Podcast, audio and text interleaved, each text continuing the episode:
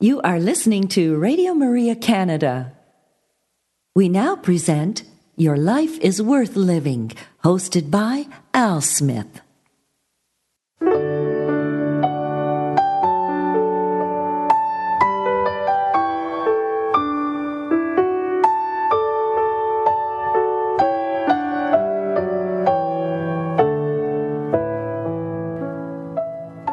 Radio Maria family, and welcome to this week's edition of Your Life is Worth Living Reflections from the Venerable Archbishop Fulton J. Sheen. For over 50 years, Archbishop Sheen captivated audiences on both radio and television. Millions tuned in each week to hear his messages of hope and encouragement. On this week's broadcast, we will share a few of those reflections with you. And so we'd encourage you to sit back and relax and enjoy one of the greatest communicators of our time, the Venerable Archbishop Fulton J. Sheen.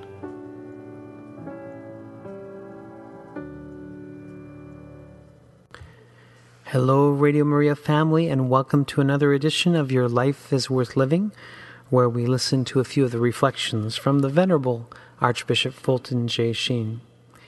We've been sharing over the last few weeks now the Catechism series developed by Archbishop Sheen a number of years ago.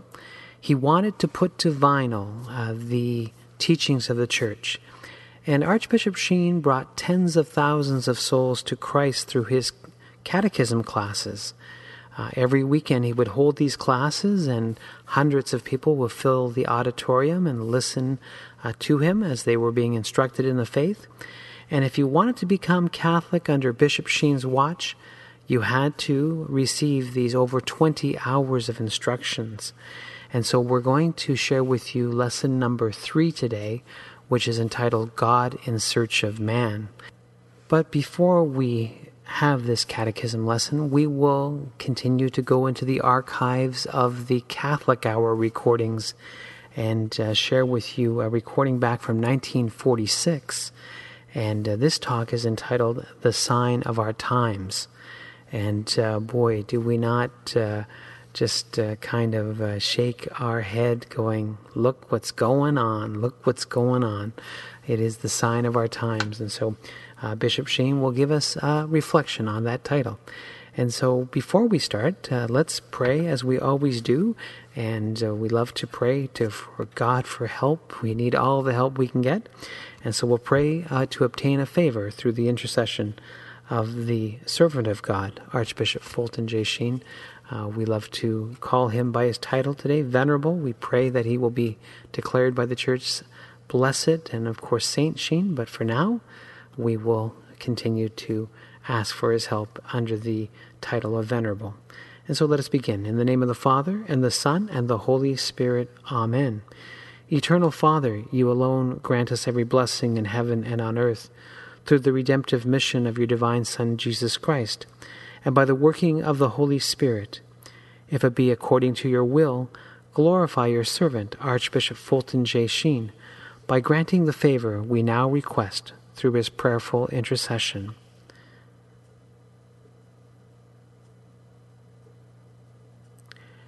And we make this prayer confidently through Jesus Christ our Lord. Amen. Hail Mary, full of grace, the Lord is with thee. Blessed art thou among women, and blessed is the fruit of thy womb, Jesus. Holy Mary, Mother of God, pray for us sinners, now and at the hour of our death. Amen. Our Lady, seat of wisdom, pray for us. In the name of the Father, and the Son, and the Holy Spirit. Amen. All right, so let us sit back and relax now and enjoy this reflection from 1946 entitled The Sign of Our Times. Friends, God love you. I want these to be my first words of greeting to you as they will be the concluding words on each broadcast. God love you means God is love, God loves you, and you ought to love God in return. It is very difficult to do justice to this subject of communism each Sunday in the 16 minutes allotted to me in this 30 minute program. So this year I have written a much fuller treatment of each broadcast, which will be sent free to you if you write in your request. Why is it that so few realize the seriousness of our present crises? Partly because men do not want to believe their own times are wicked partly because it involves too much self accusation, and principally because they have no standards outside of themselves to measure their times. Only those who live by faith really know what is happening in the world. And well may our Savior say to us what he said to the Sadducees and Pharisees in his time when they asked for a sign. When it is evening, you say, it will be fair weather, for the sky is red. And in the morning, there will be a storm, for the sky is red and lowering. You know then how to discern the face of the sky. Can you not know the signs of the times? Do we know the signs of our times? They point to two inescapable truths the first of which is that we have come to the end of the post Renaissance chapter of history, which made man the measure of all things. The three basic dogmas of the modern world are dissolving before our very eyes. First, we are witnessing the liquidation of the economic man, or the assumption that man, who is a highly developed animal, has no other function in life than to produce and acquire wealth and then, like the cattle in the pastures, be filled with years and die. Secondly, we are witnessing the liquidation of the idea of the natural goodness of man. Was no need of a God to give him rights, or a Redeemer to salvage him from guilt, because progress is automatic thanks to science, education, and evolution, which will one day make man a kind of God. And we are witnessing also the liquidation of rationalism or the idea that the purpose of human reason is not to discover the meaning and the goal of life, namely the salvation of a soul, but to devise new technical advances to make on this earth a city of man to replace the city of God. It may very well be that the historical liberalism of our modern generations is only a transitional era in history between a civilization which once was Christian and one which will be definitely anti Christian.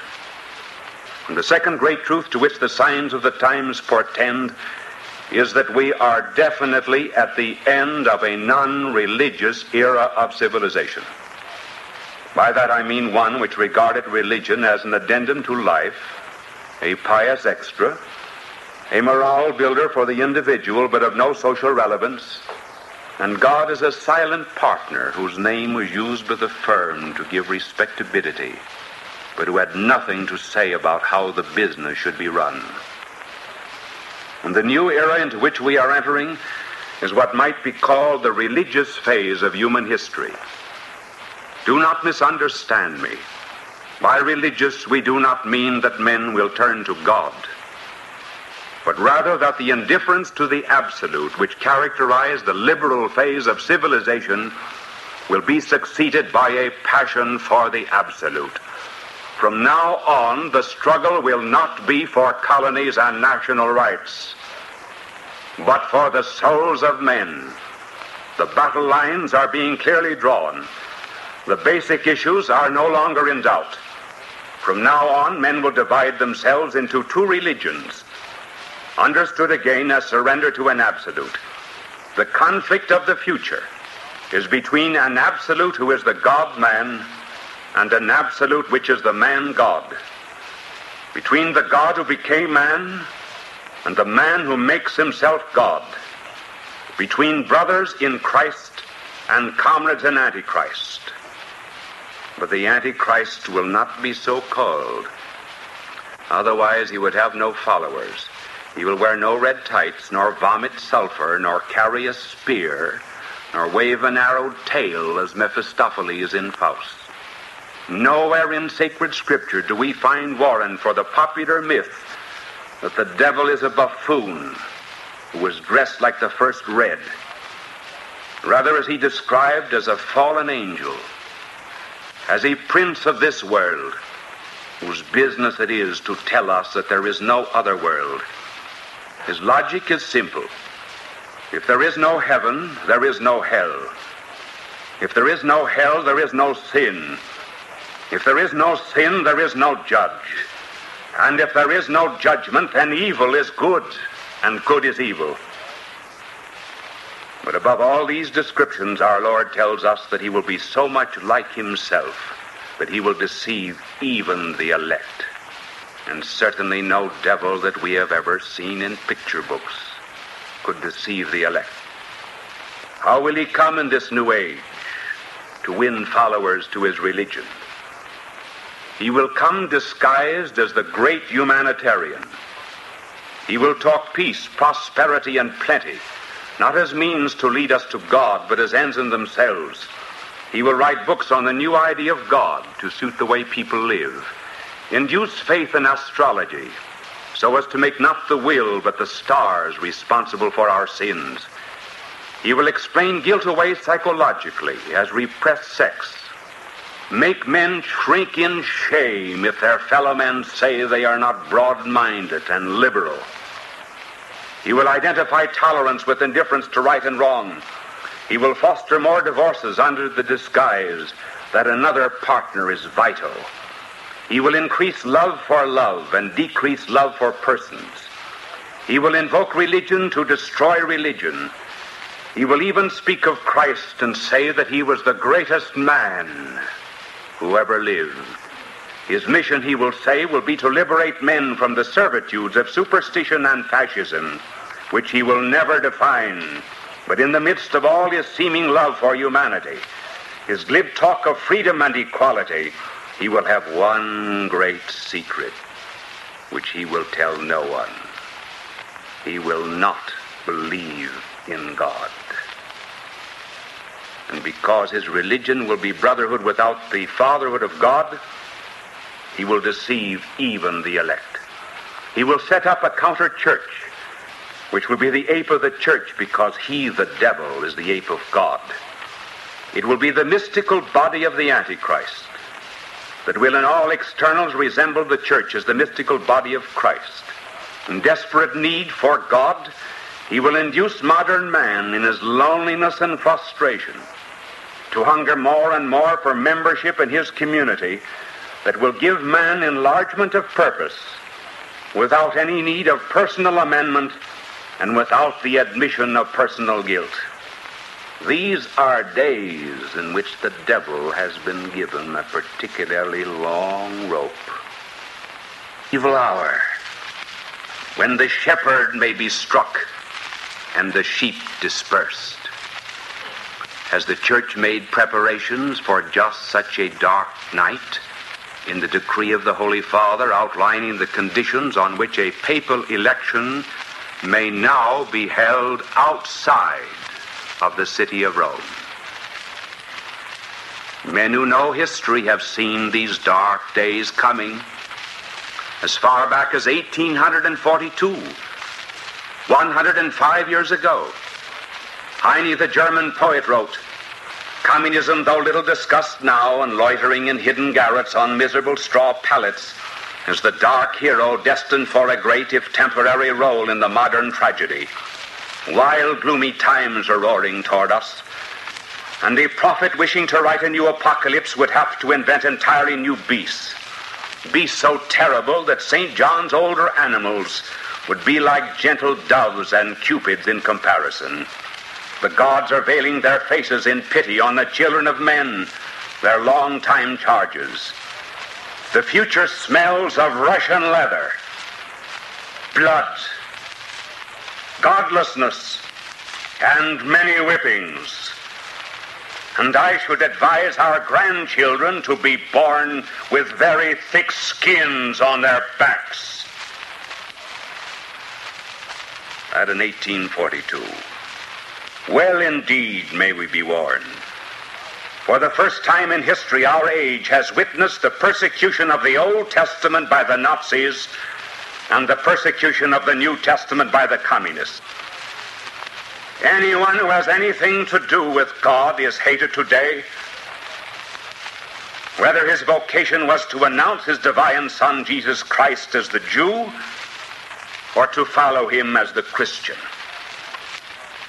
Because the signs of our times point to a struggle between absolutes, we may expect the future to be a time of trial for two reasons. Firstly, to stop disintegration. Godlessness would go on and on and on if there were no catastrophes. What death is to an individual, that catastrophe is to an evil civilization. The interruption of life, and for the civilization, the interruption of its godlessness.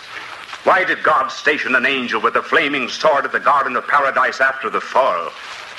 If it was not to prevent our first parents from entering again and eating of the tree of life, which, if they ate, would have immortalized their guilt.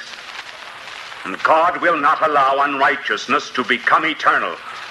He permits revolution, disintegration, and chaos to come as reminders that our thinking has been wrong, our dreams have been unholy. Moral truth is vindicated by the ruin that follows when it has been repudiated. The chaos of our times is the strongest negative argument that could ever be advanced for Christianity. Catastrophe reveals that evil is self defeating and that we cannot turn from God as we have without hurting ourselves. And the second reason why a crisis must come is in order to prevent a false identification of the church in the world. Our Lord intended that those who were his followers would be different in spirit from those who were not. But this line of demarcation has been blotted out. Instead of black and white, there's only a blur. Mediocrity and compromise characterize the lives of many Christians. They read the same novels as modern pagans, educate their children in the same godless way, listen to the same commentators who have no other standard than judging today by yesterday and tomorrow by today, allow pagan practices to creep into family life, such as divorce and remarriage. There are not wanting so called Catholic labor leaders recommending communists for Congress or Catholic writers who accept presidencies in communist front organizations to instill totalitarian ideas into movies. There's no longer the conflict and the opposition which ought to characterize us. We are influencing the world less than the world influences us. There is no apartness. We who were sent out to establish a center of health have caught the disease and therefore have lost the power to heal. And since the gold is mixed with an alloy, the entirety must be thrust into the furnace, that the dross may be burned away. And the value of the trial will be to set us apart. Evil catastrophe must come to reject us, to despise us, to hate us, to persecute us, and then then we shall define our loyalties, affirm our fidelities, and state on whose side we stand. Our quantity indeed will decrease, but our quality will increase. It is not for the church that we fear, but for the world. We tremble not that God may be dethroned, but that barbarism may reign. And three practical suggestions then for the times, as Christians realize that a moment of crisis is not a time of despair, but of opportunity.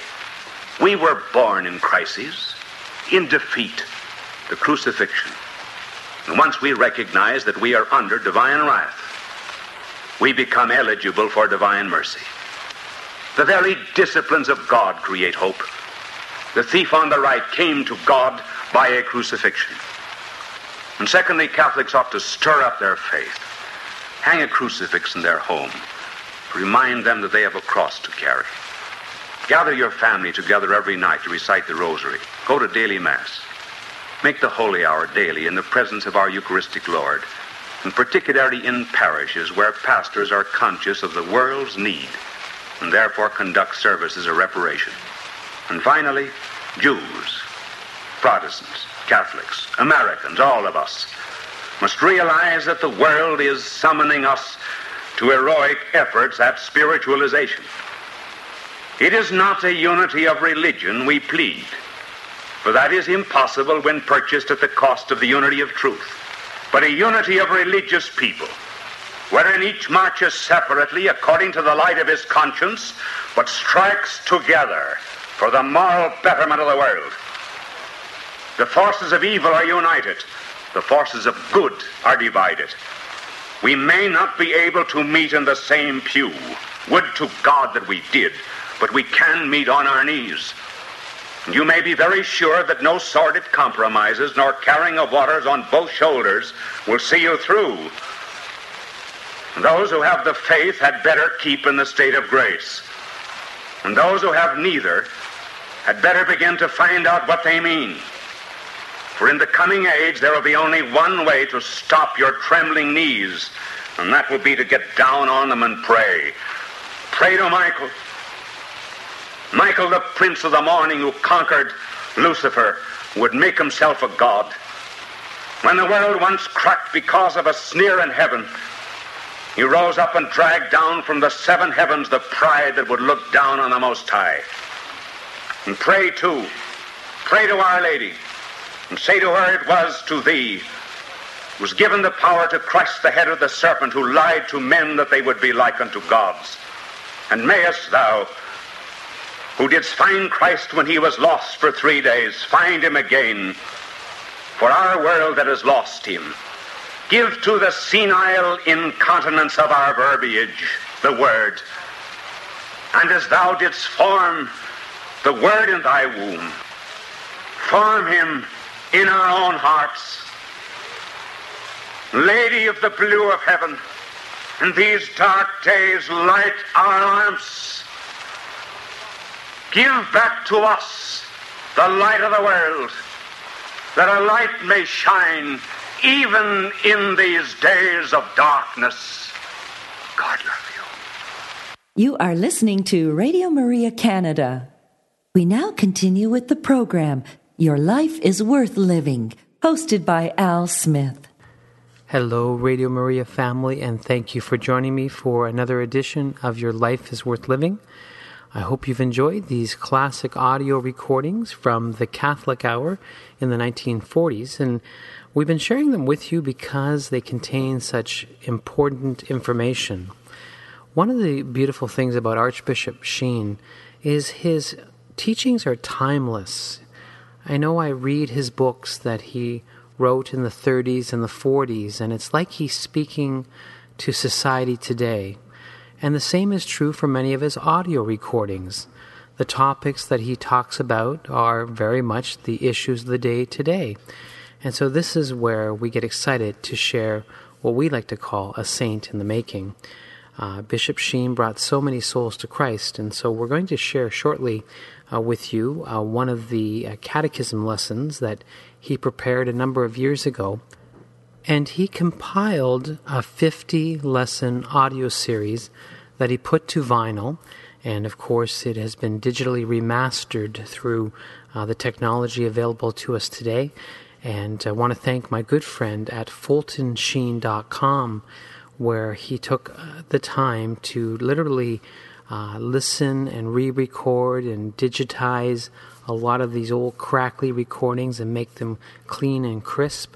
And uh, so I would ask you to visit the website, www.fultonsheen.com, and there are hundreds of recordings of his talks and retreats and the audio portion from his television series, Life is Worth Living. Uh, literally hundreds of hours of recordings there, all for pennies. Uh, there is the free downloadable phone app for your iPhone or Android device or tablet.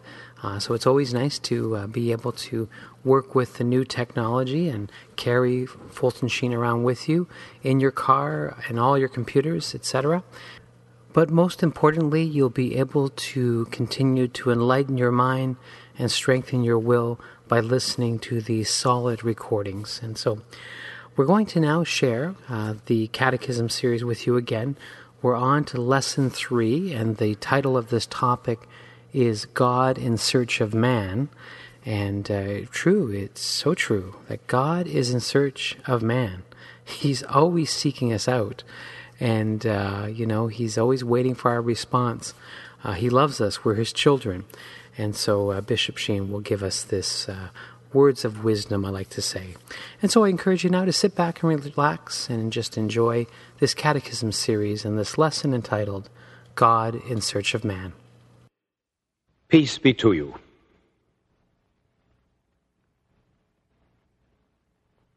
Up to this point, we were talking about conscience as an unbearable repartee and about the meaninglessness of life saying that we should lay our heart and mind open to saving experiences that come from without and which completely change our character. So the subject, therefore, of this particular talk will be the divine invasion. But I believe the best way to start it is to tell you a story about a divine invasion. A woman wrote to me about her brother, saying that he was dying in a hospital and that he had been away from the sacraments for about 30 years. She said he led not just a bad life, he was an evil man. There's a difference between being bad and being evil. Bad man steals. Bad man kills. An evil man may do none of those things, but he seeks to destroy goodness in others. Well, he was an evil man. He did much to corrupt youth and circulated all manner of evil pamphlets among the young to destroy both faith and morals. And the sister of this man, when she wrote, said, about 20 priests have called on him, and he threw them all out of the hospital room. So will you please go? Last resort Sheen, I am. I visited him this particular night and stayed about five seconds because I knew that I would fare no better than anyone else. But instead of just making one visit. I made 40. For 40 straight nights, I went to see this man. The second night, I stayed about 10, 15 seconds. And I went up five, ten seconds every night. And at the end of the month, I was spending 10 or 15 minutes with him. But I never once broached the subject of his soul until the 40th night. The 40th night, I brought with me the Blessed Sacrament and the holy oils, and I said to him, William, you are going to die tonight. He said, I know it. He was dying of cancer, but cancer of the face. One of the most loathsome sights you ever saw. I said, I'm sure you want to make your peace with God tonight. He said, I do not. Get out.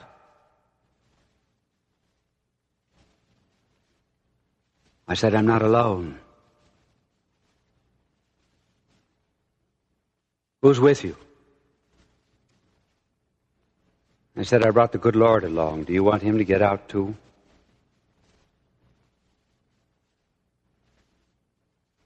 He said nothing.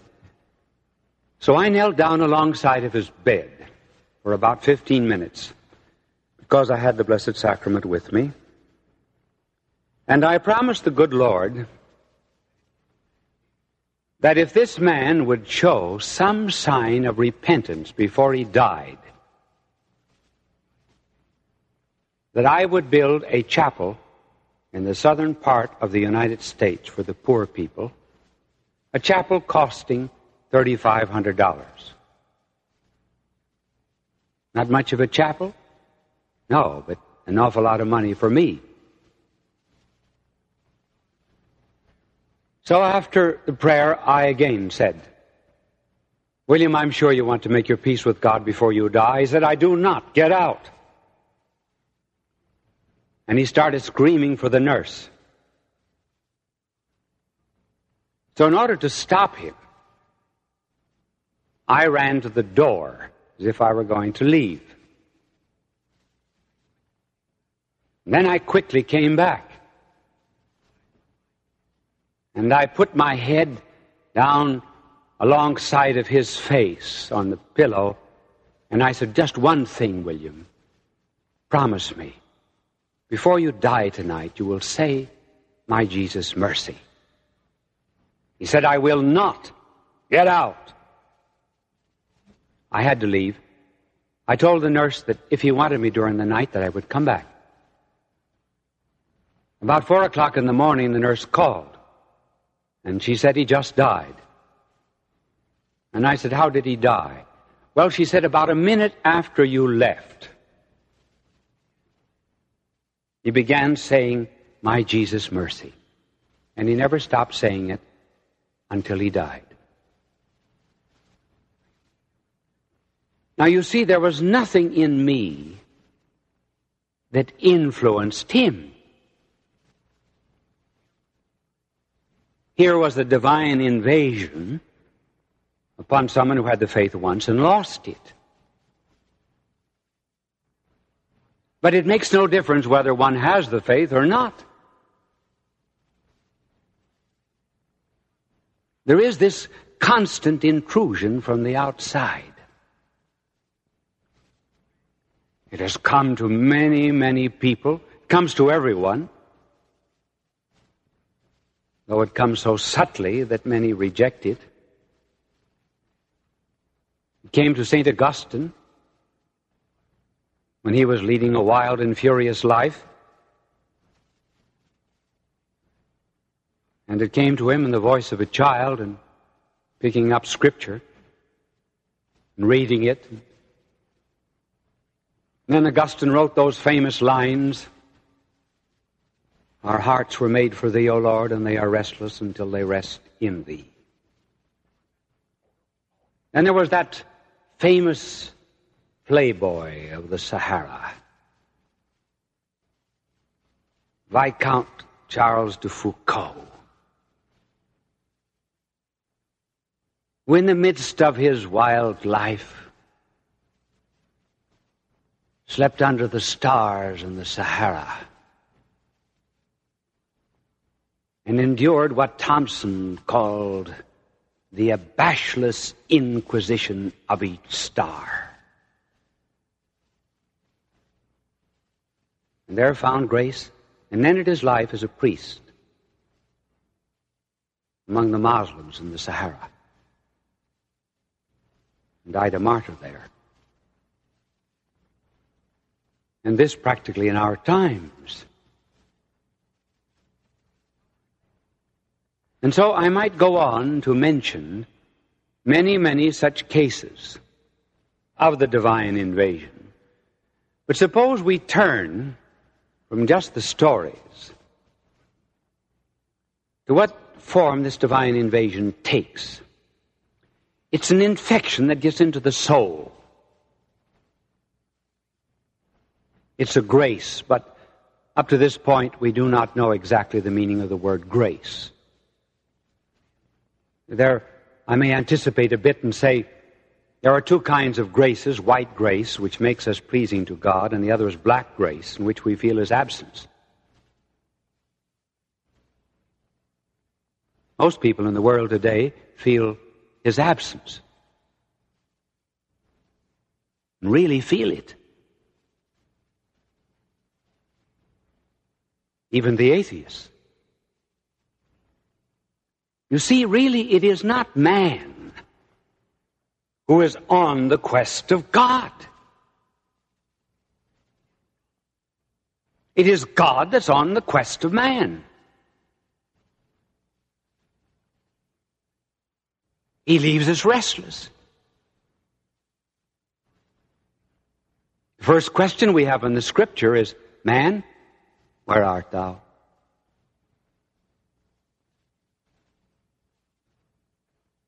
No poet has ever better expressed this divine invasion than Francis Thompson in his magnificent poem, The Hound of Heaven. Thompson was at one time a student of medicine. About the only thing he learned was how to take dope.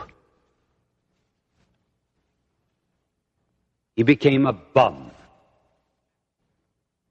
slept in Covent Garden, London, under the vegetable trucks. Contemplated suicide. And then, with this poem found in his pocket, was befriended by a couple, the Meynells. And this poem sold 50,000 copies within a few years after his death, and within 30 years was studied in the University of Tokyo in Japanese. It's because it suits the modern mood. The modern mood in the sense that men are beginning to feel this stirring of the finger of God And he goes on to narrate the various escapes that he used. God is the hound of heaven.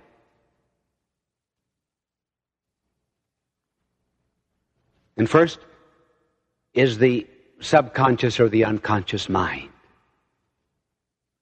He feels that if he sunk down into that, he would be less conscious of this hound who was pursuing him. And so he said he fled God. I fled him down the nights and down the days, down the arches of the years. I fled him down the labyrinthine ways of my own mind. Up visted hopes I sped, and shot precipitate down titanic gloom from those strong feet that followed, followed after. And with majestic speed, deliberate instancy, they beat, and a voice above their beat. Lo, Naught shelters thee who wilt not shelter me.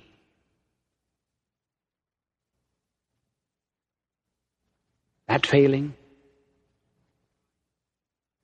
he tries nature, science. And he has a very rare and unique way of expressing the secrets of science. He said, I drew the bolt of nature's secrecies. You can almost imagine somebody pulling a giant bolt on a door and all the secrets of science and nature pouring out. I drew the bolt of nature's secrecies, studied the swift importings on willful face of sky. I said to dawn, be sudden, to eve, be soon. Keep me o'er with thy sky blossoms from this tremendous lover. But he said, Nature, poor step day, cannot slake my thirst. We know not what each other speaks. Their sound is but their stir. They speak by silences.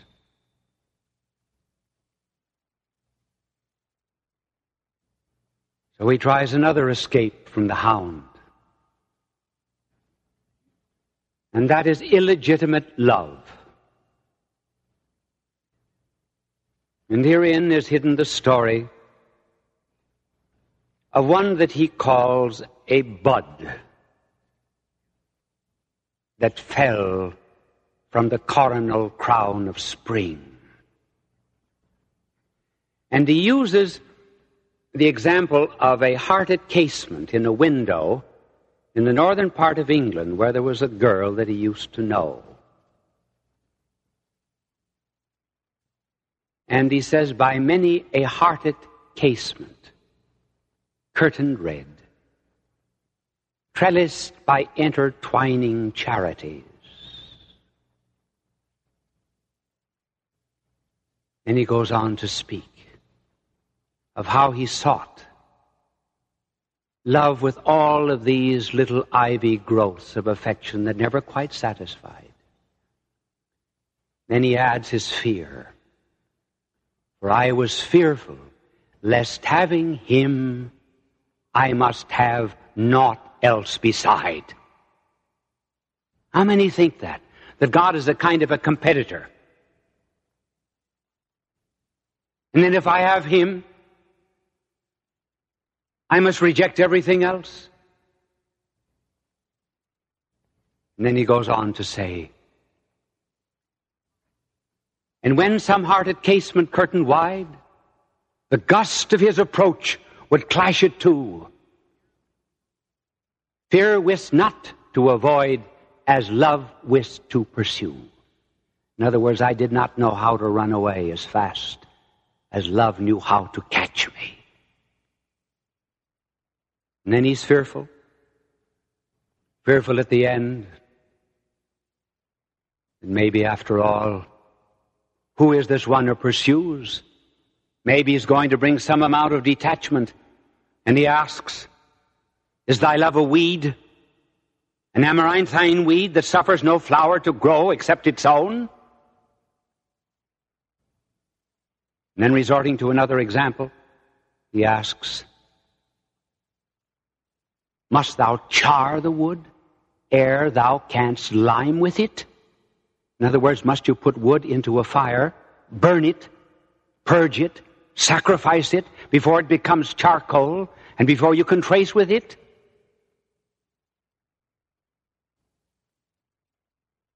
And then another question. Must all thy fields be dung with rotten death? Is there sacrifice everywhere? And there finally comes the answer.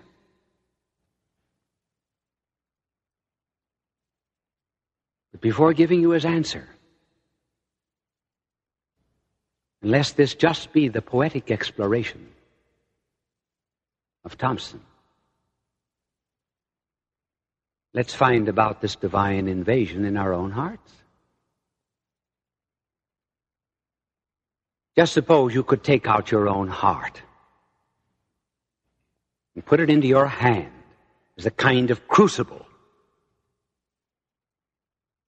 to distill out of your heart its inmost cravings, yearnings, and aspirations, what would you find them to be? What do you want most? First, life. Honor, ambition, power. What good are these without life? And at night we put out our hand instinctively in the dark ready to lose that member and lose that which we treasure most, our life. Then, as we continue, we find there's something else we want in life, and that is truth. One of the first questions we asked coming into the world was the question, why? We tore apart our toys to find out what makes the wheels go round. And then later on, We tear apart the very wheels of the universe to find out what makes its wheels go round. We are bent on knowing causes. That is why we hate to have secrets kept from us. Men just as well as women. We were made to know. And there's still something else we want besides life and truth. We want love.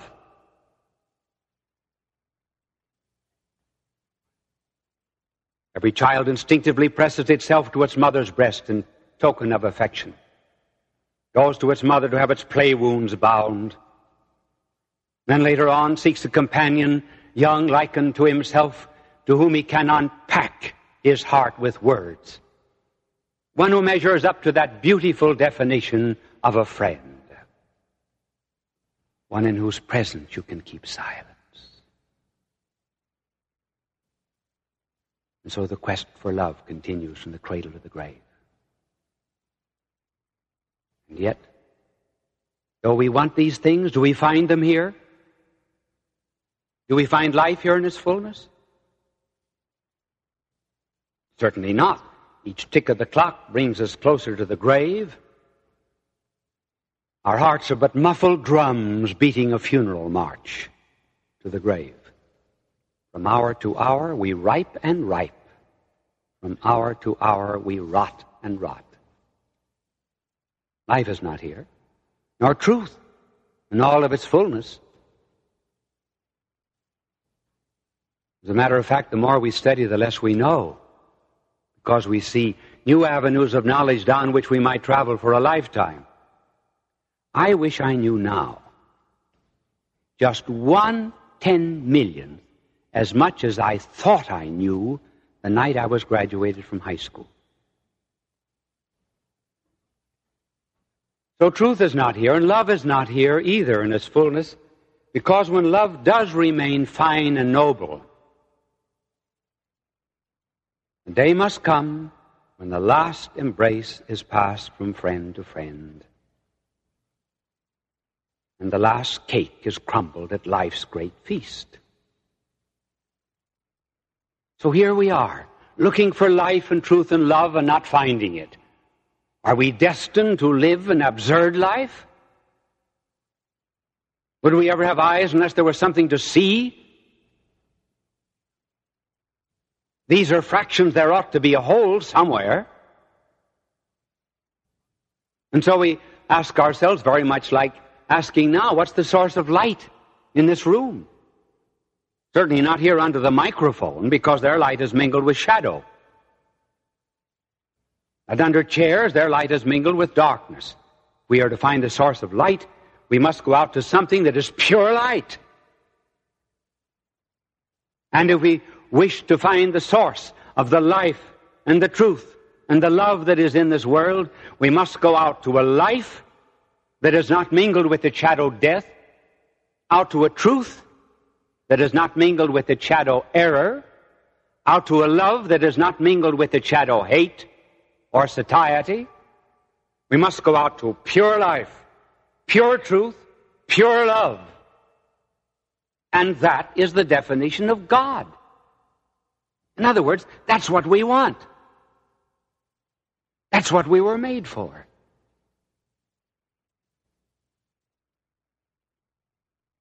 And it's He that invades the soul, as Thompson described. And after all of these evasions from the divine invasion, God speaks. And Thompson concludes his poem with God speaking and saying, Poor, piteous, futile thing. Why should any set thee love apart? Seeing none but I, make much of naught, he said. And human love needs human meriting. And how hast thou merited? Of all man's clotted clay, the dingiest clot. Alas, thou knowest not how little worthy of any love thou art. For whom wilt thou find to love ignoble thee? Save me. Save only me. All that thy child's mistakes fancies as lost, I have stored for thee at home. Rise, clasp my hand, and come. God love you. You have been listening to Your Life is Worth Living, hosted by Al Smith, here on Radio Maria Canada. Hello, Radio Maria family. Thank you for joining me once again to be educated in the faith, to grow in holiness together, and to know that uh, the church does care. And I say that in the sense of the salvation that is found in the Catholic Church. And uh, Bishop Sheen knew the sacred truths of the faith and wanted to share them with us. And so, uh, again, it took time and patience, but that was his formula. He, you just don't learn this overnight, and the, the faith is something that you have to continue to learn and learn and learn. I think of Pope Emeritus the Sixteenth, uh, Pope Benedict uh, the Sixteenth, I should say uh, said many times in interviews that he's still learning the faith, uh, just even at his ripe old age. And uh, it is such a great, a great treasure chest that we say of the Roman Catholic faith, rich in tradition. And so uh, we hope to continue to keep sharing these messages with you. And we'd ask you to pray for us and to help us financially here at Radio Maria. I just want to take a moment to thank everyone who contributed during our radiothon. And uh, it is a worldwide apostolate, Radio Maria is. And uh, we were able to raise thousands of dollars to help uh, with the setting up of other Radio Marias throughout the world. And so, uh, again, thank you for your generosity. We appreciate it very much. And so, until next week, I would ask you to uh, continue to keep the faith. Uh, keep on keeping on, as many would say. And uh, let us finish our program, our hour, with uh, a prayer, a prayer for the canonization of the Venerable Archbishop Fulton J. Sheen. We pray that the Church will declare him a saint in the years to come. And so let us pray together. In the name of the Father, and the Son, and the Holy Spirit. Amen. Heavenly Father, source of all holiness, you raise up within the Church in every age men and women who serve with heroic love and dedication. You have blessed your church through the life and ministry of your faithful servant, Archbishop Fulton J. Sheen. He has written and spoken well of your divine Son, Jesus Christ, and was a true instrument of the Holy Spirit in touching the hearts of countless people. If it be according to your will, for the honor and glory of the most holy Trinity, and for the salvation of souls, we ask you to move the Church to proclaim him a saint and we ask this prayer through Jesus Christ our Lord. Amen. Hail Mary, full of grace, the Lord is with thee. Blessed art thou among women, and blessed is the fruit of thy womb, Jesus. Holy Mary, Mother of God, pray for us sinners, now and at the hour of our death. Amen. Our Lady, Seat of Wisdom, pray for us. Look forward to having you with us next week as we continue to answer that age old question of why was I created? Why do I exist? And we know the answer. We are to know God, to love Him, and to serve Him in this life, and to be happy with Him in the life to come. So until next week, may the Lord bless you and keep you. May the Lord let His face shine upon you and be gracious to you. May the Lord look upon you kindly and bring you peace.